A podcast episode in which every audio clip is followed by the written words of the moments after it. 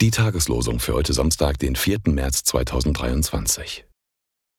Die Worte des Herrn sind lauter wie Silber, im Tiegel geschmolzen, geläutert siebenmal.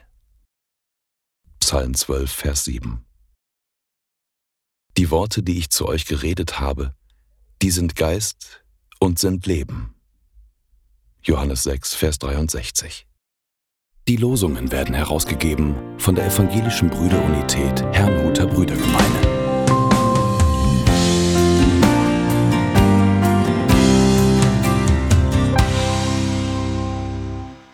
Du Wort der Wahrheit, laut